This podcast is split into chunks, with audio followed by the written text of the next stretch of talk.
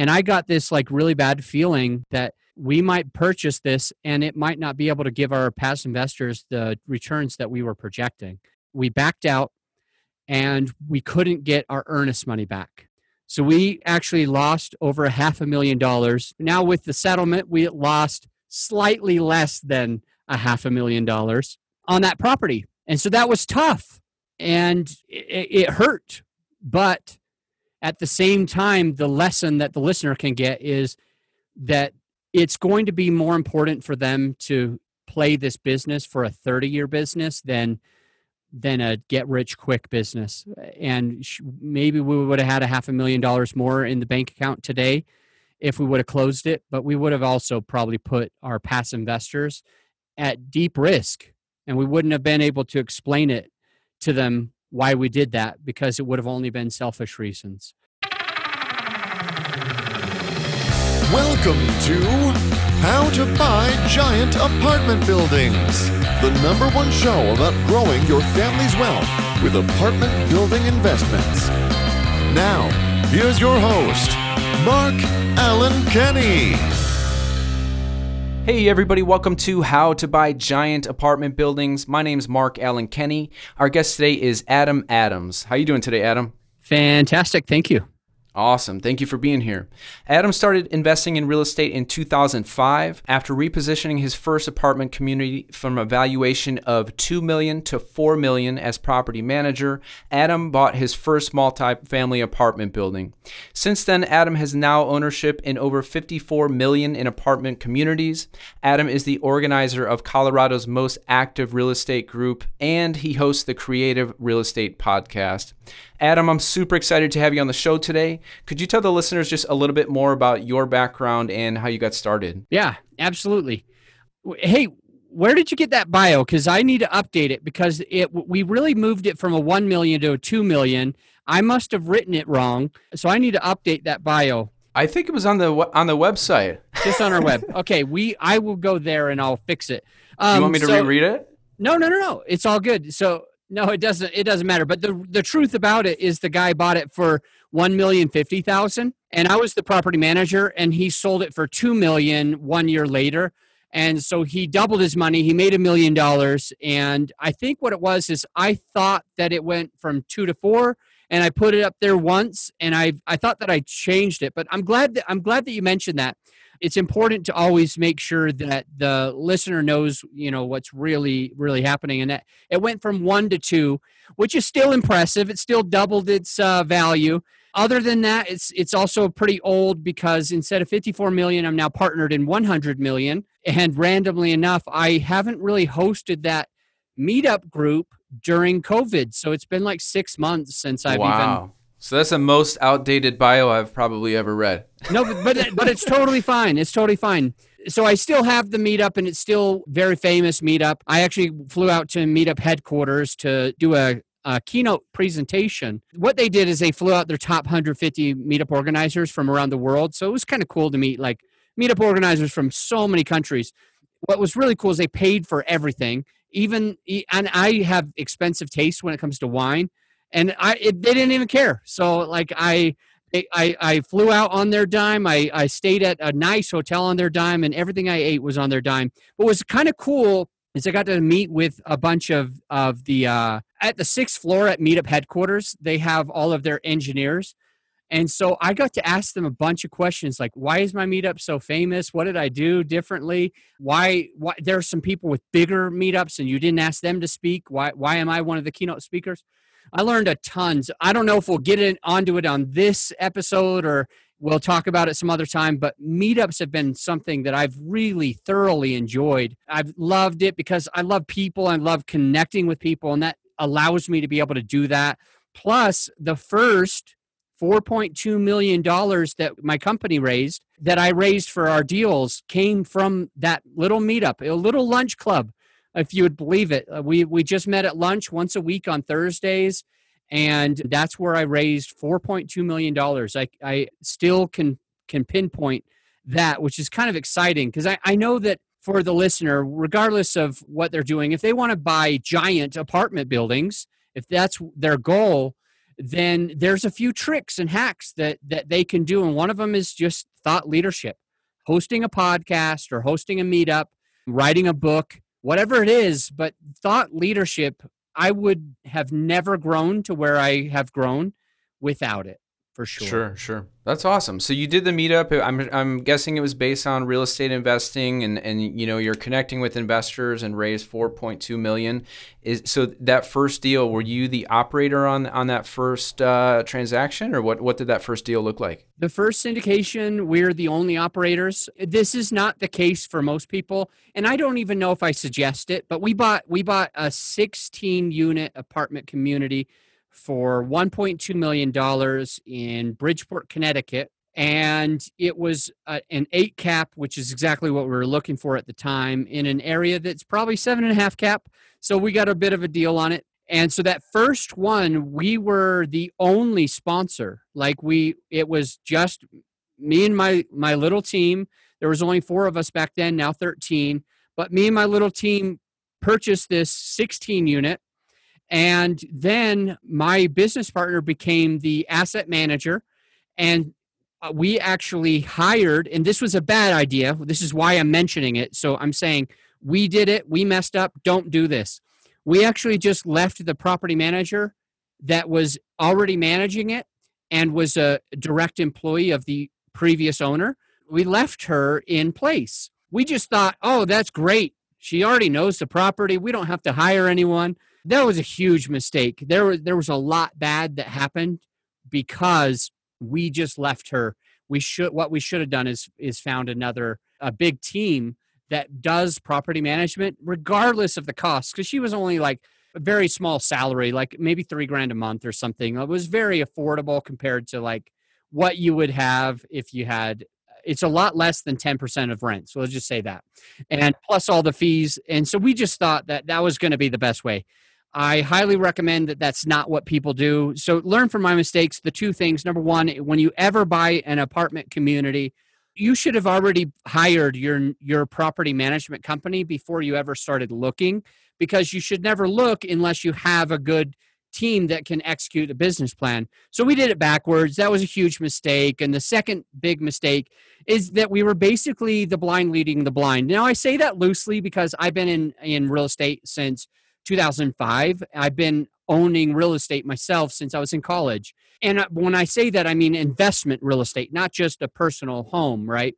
And in 2007, I managed that apartment community, turned it from a $1,050,000 value to a $2 million value.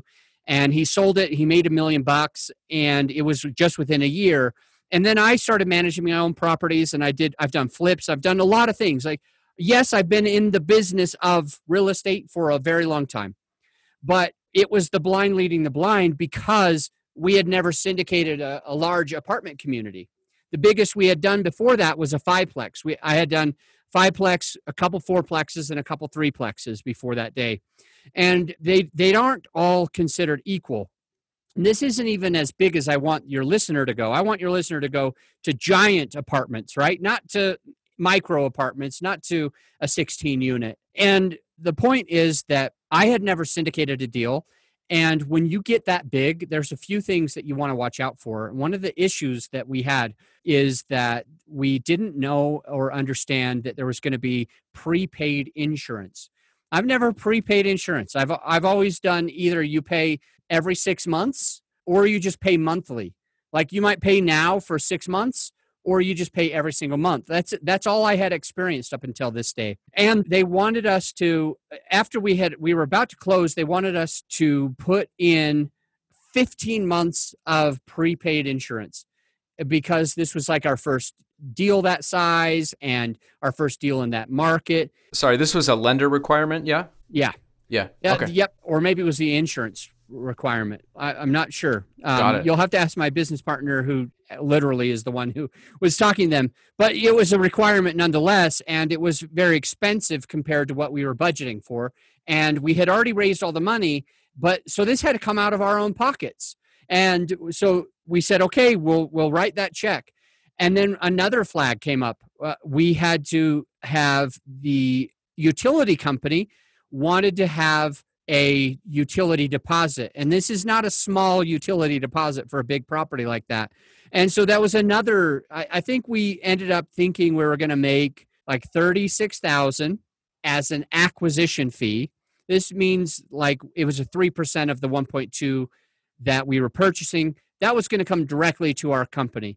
Now, instead of that, we had to pay for the prepaid insurance. We had to pay for the utility deposit, and then the lender said, "Whoa, whoa, whoa! You guys aren't putting money in." And we thought the best part of syndication was we didn't have to use our own money.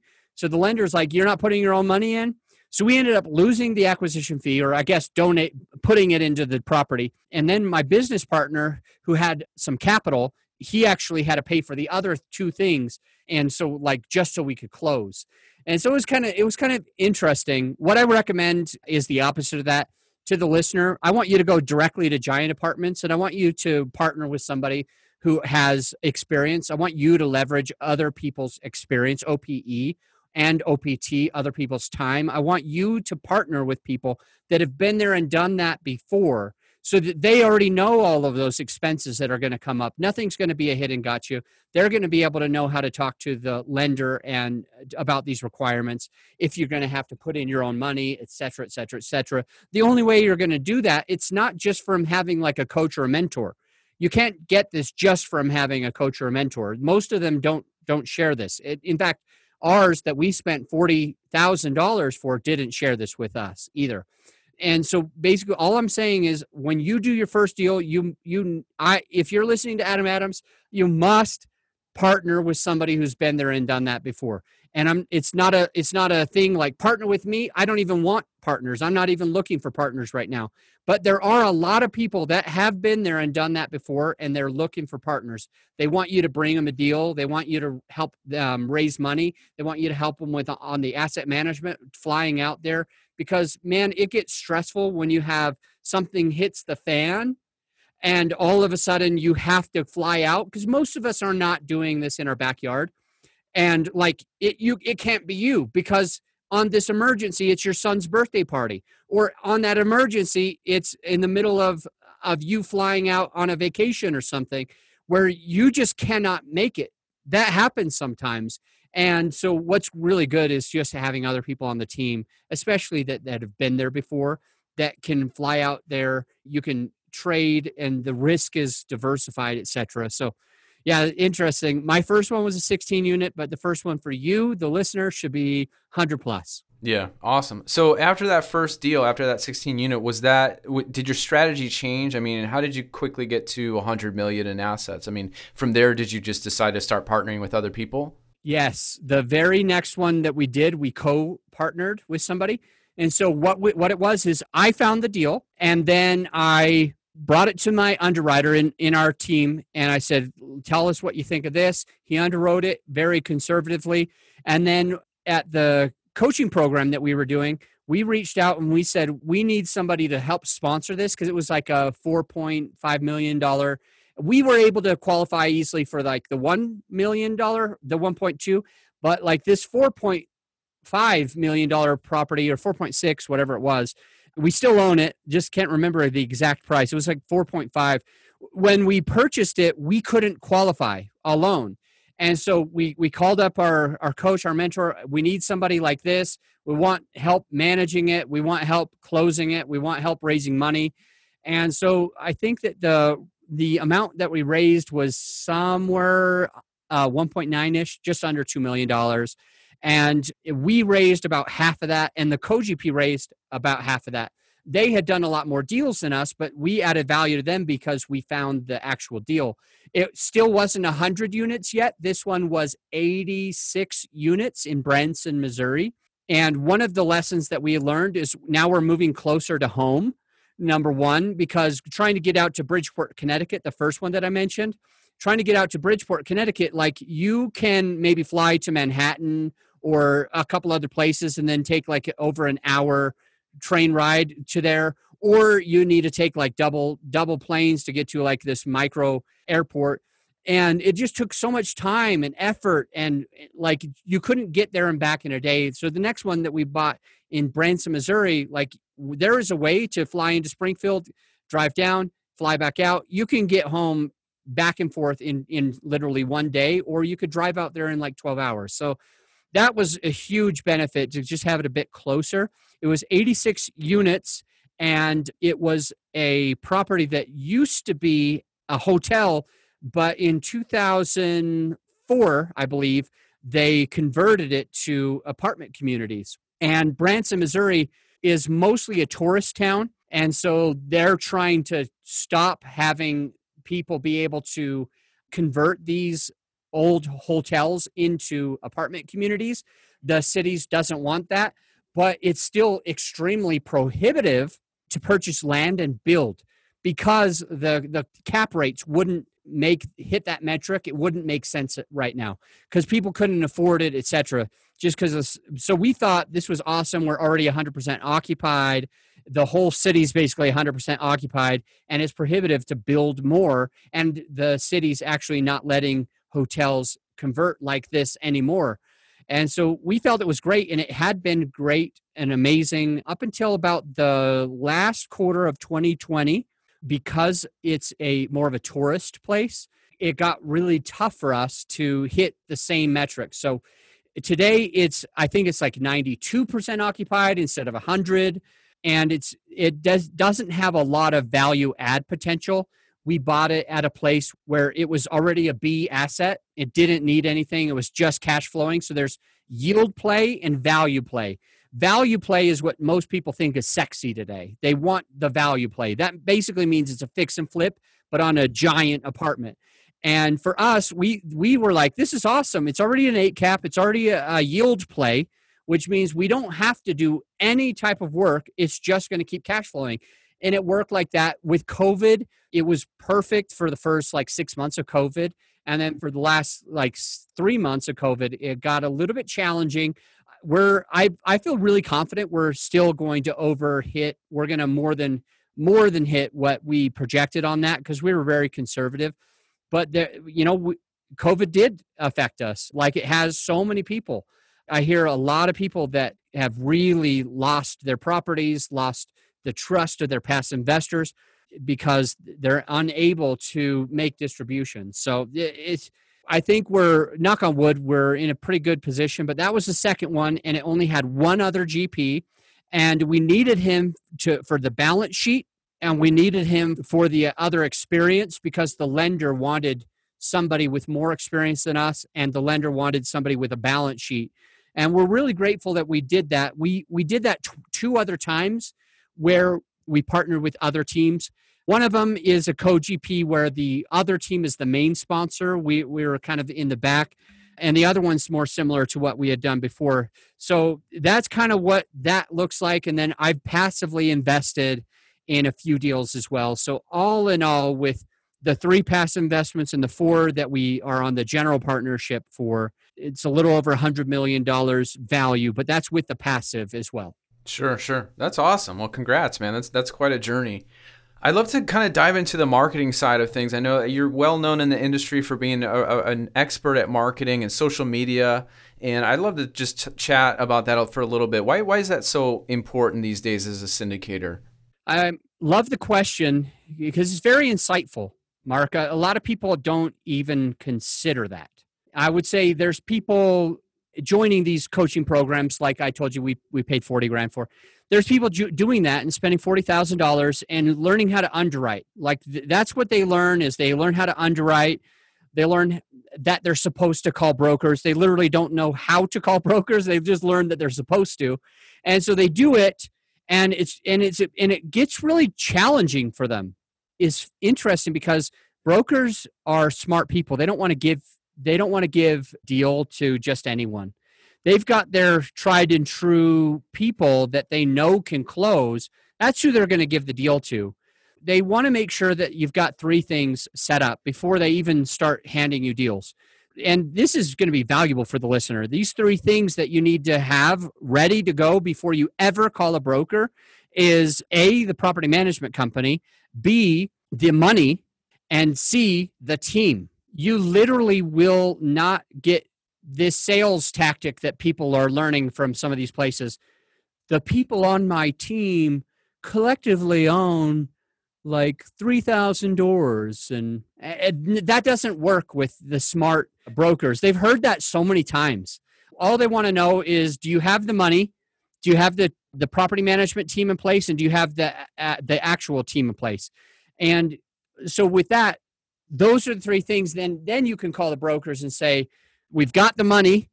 We're part of a network of people where we could probably raise the money. Maybe, I hope. No. You literally already can say, look, we have over 3 million pre-committed and ready to go. And the raise for this property is 1.5 million. So that is not a problem at all.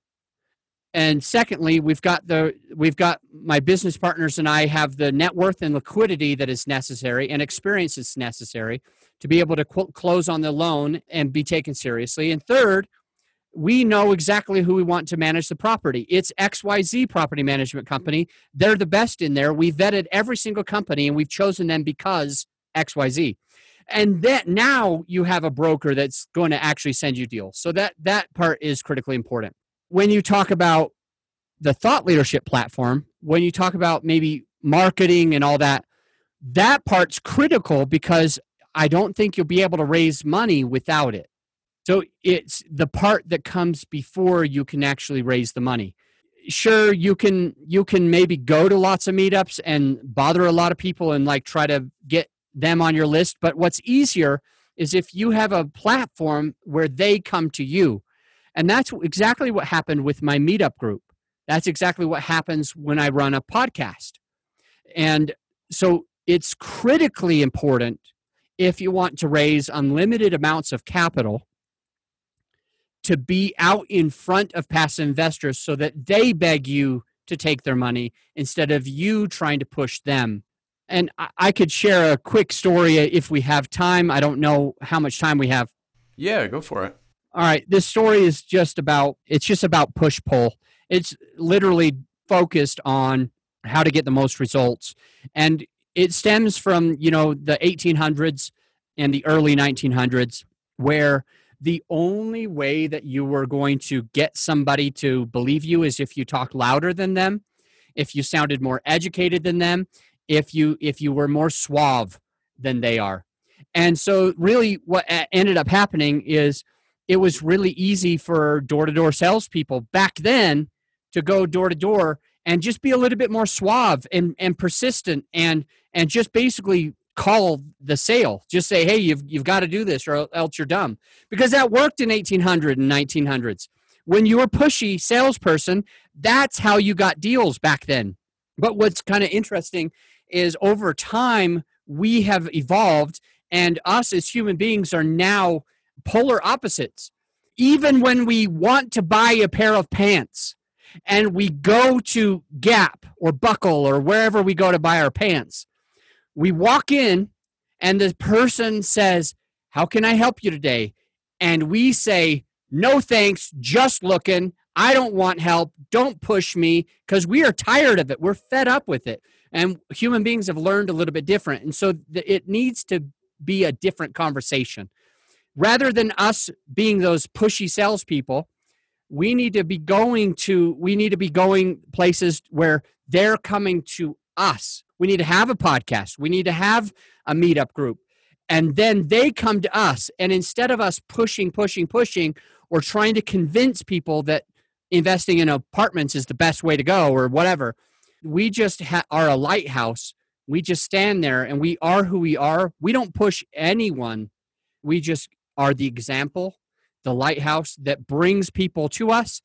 And we need to find a way to not be like those 1900s pushy salespeople and to just let people feel comfortable to talk to us. Because in these days, everybody wants to buy. Everybody wants to buy, but nobody wants to be sold. And I think of it like magnets. It's like back in the day, everybody was a south-facing magnet, and the pushy salesperson was a north. And so, of course, it worked. But we've become the north-facing magnets where we're pushing.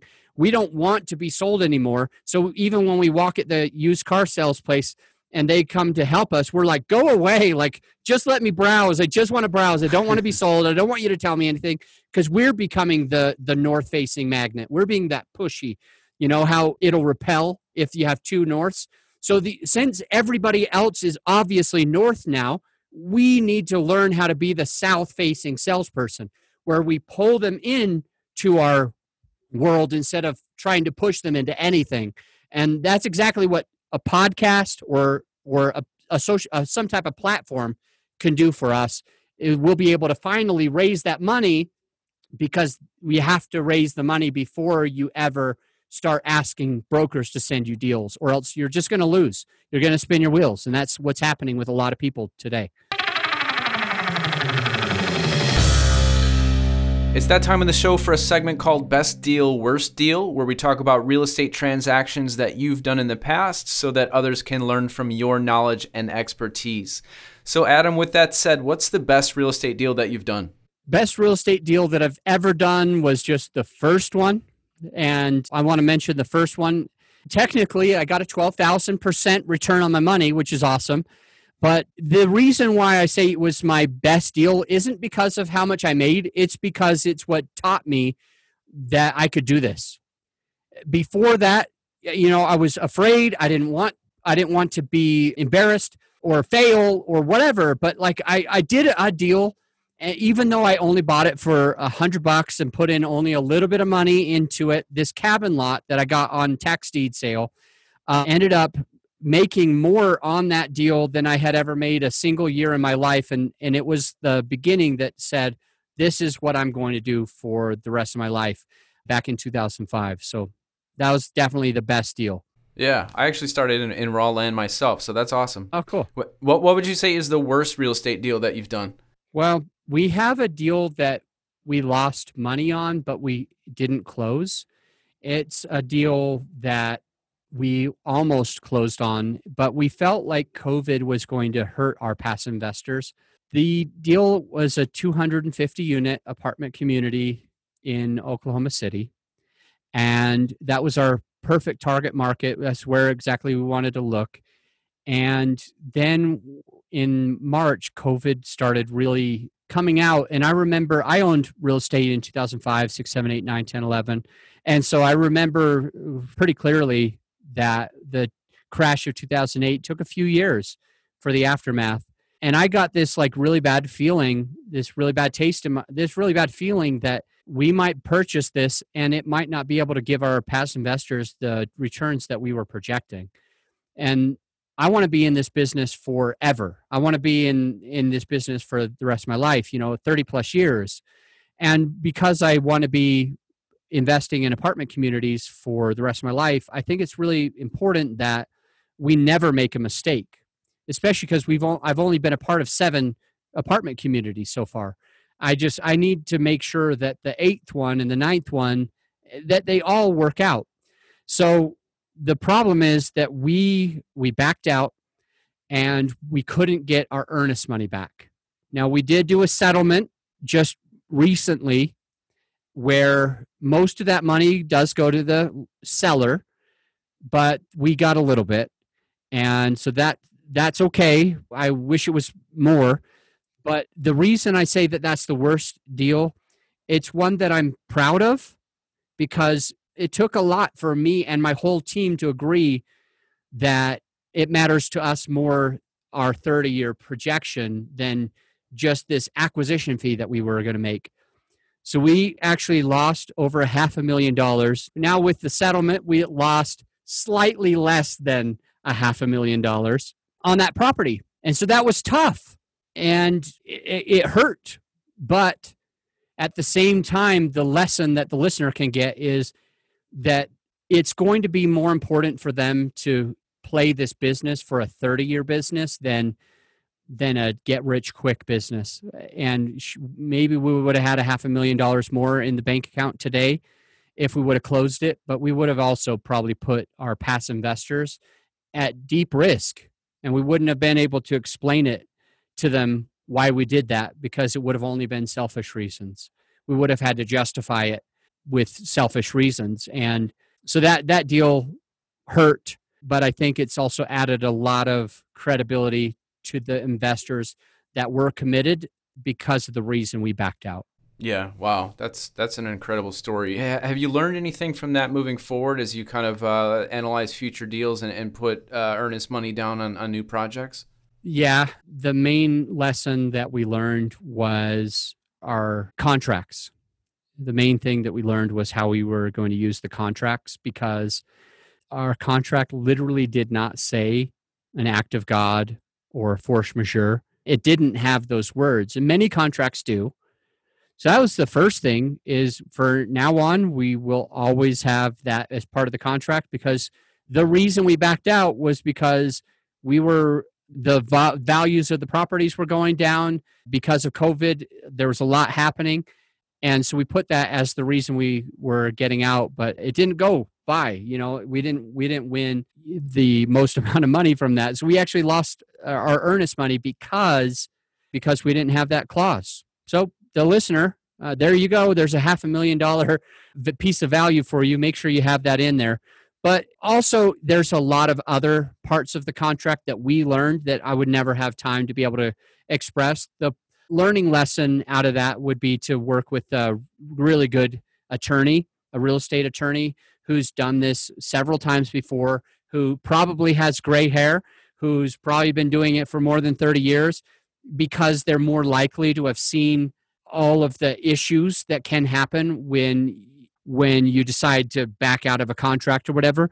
So the point is, they're more expensive to hire those attorneys. Those contracts cost another extra $1,000 than hiring a cheaper attorney or several thousand different from just doing it yourself and thinking that you can get something off the internet. We learned the hard way, learned from our experience. Yeah. Wow. Yeah, that's super insightful. Thank you for sharing that. Adam, we're about out of time, unfortunately. Where can others go to connect with you and learn more about what you're up to, whether that's, you know, learning from your expertise on the operations, syndication side, or even as a passive investor, you know, learning about your deal flow, investing in your deals? Where can others connect with you? Great. I would say go to Raising Money Mastermind if you want to raise more money. We have a coaching program / mastermind group that has some really epic people in there that have raised $12 million, $13 million overnight, and that own hundreds and hundreds of millions of dollars of real estate. So it's raisingmoneymastermind.com. If the person doesn't want to raise money, they want to invest money, they can just go to our website, realbluespruce.com, real like real estate, bluespruce.com, and click the button at the top. It just says, get on the list. That'll get them on our past investor list. And we promise to always do our best to protect your money, even if we have to lose money in doing so. So jump on that list. We haven't closed a deal in 18 months. And the main reason why is because we haven't found a deal that we know will work in 18 months, because we're at the top of a market cycle. But when we close on deals, if you want to be invested with us, just go to realbluespruce.com and click the button, get on the list.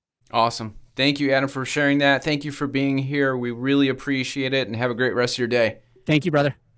Hey, everybody. It's Mark Allen Kenney. If you're interested in apartment building investments, schedule a call with me so we can have a chance to chat. My company is focused on growing your family's wealth with apartment building investments. So let's hop on a quick call and talk about your investment goals and see if we're a good fit. Find out more at StellarInvestmentGroup.com.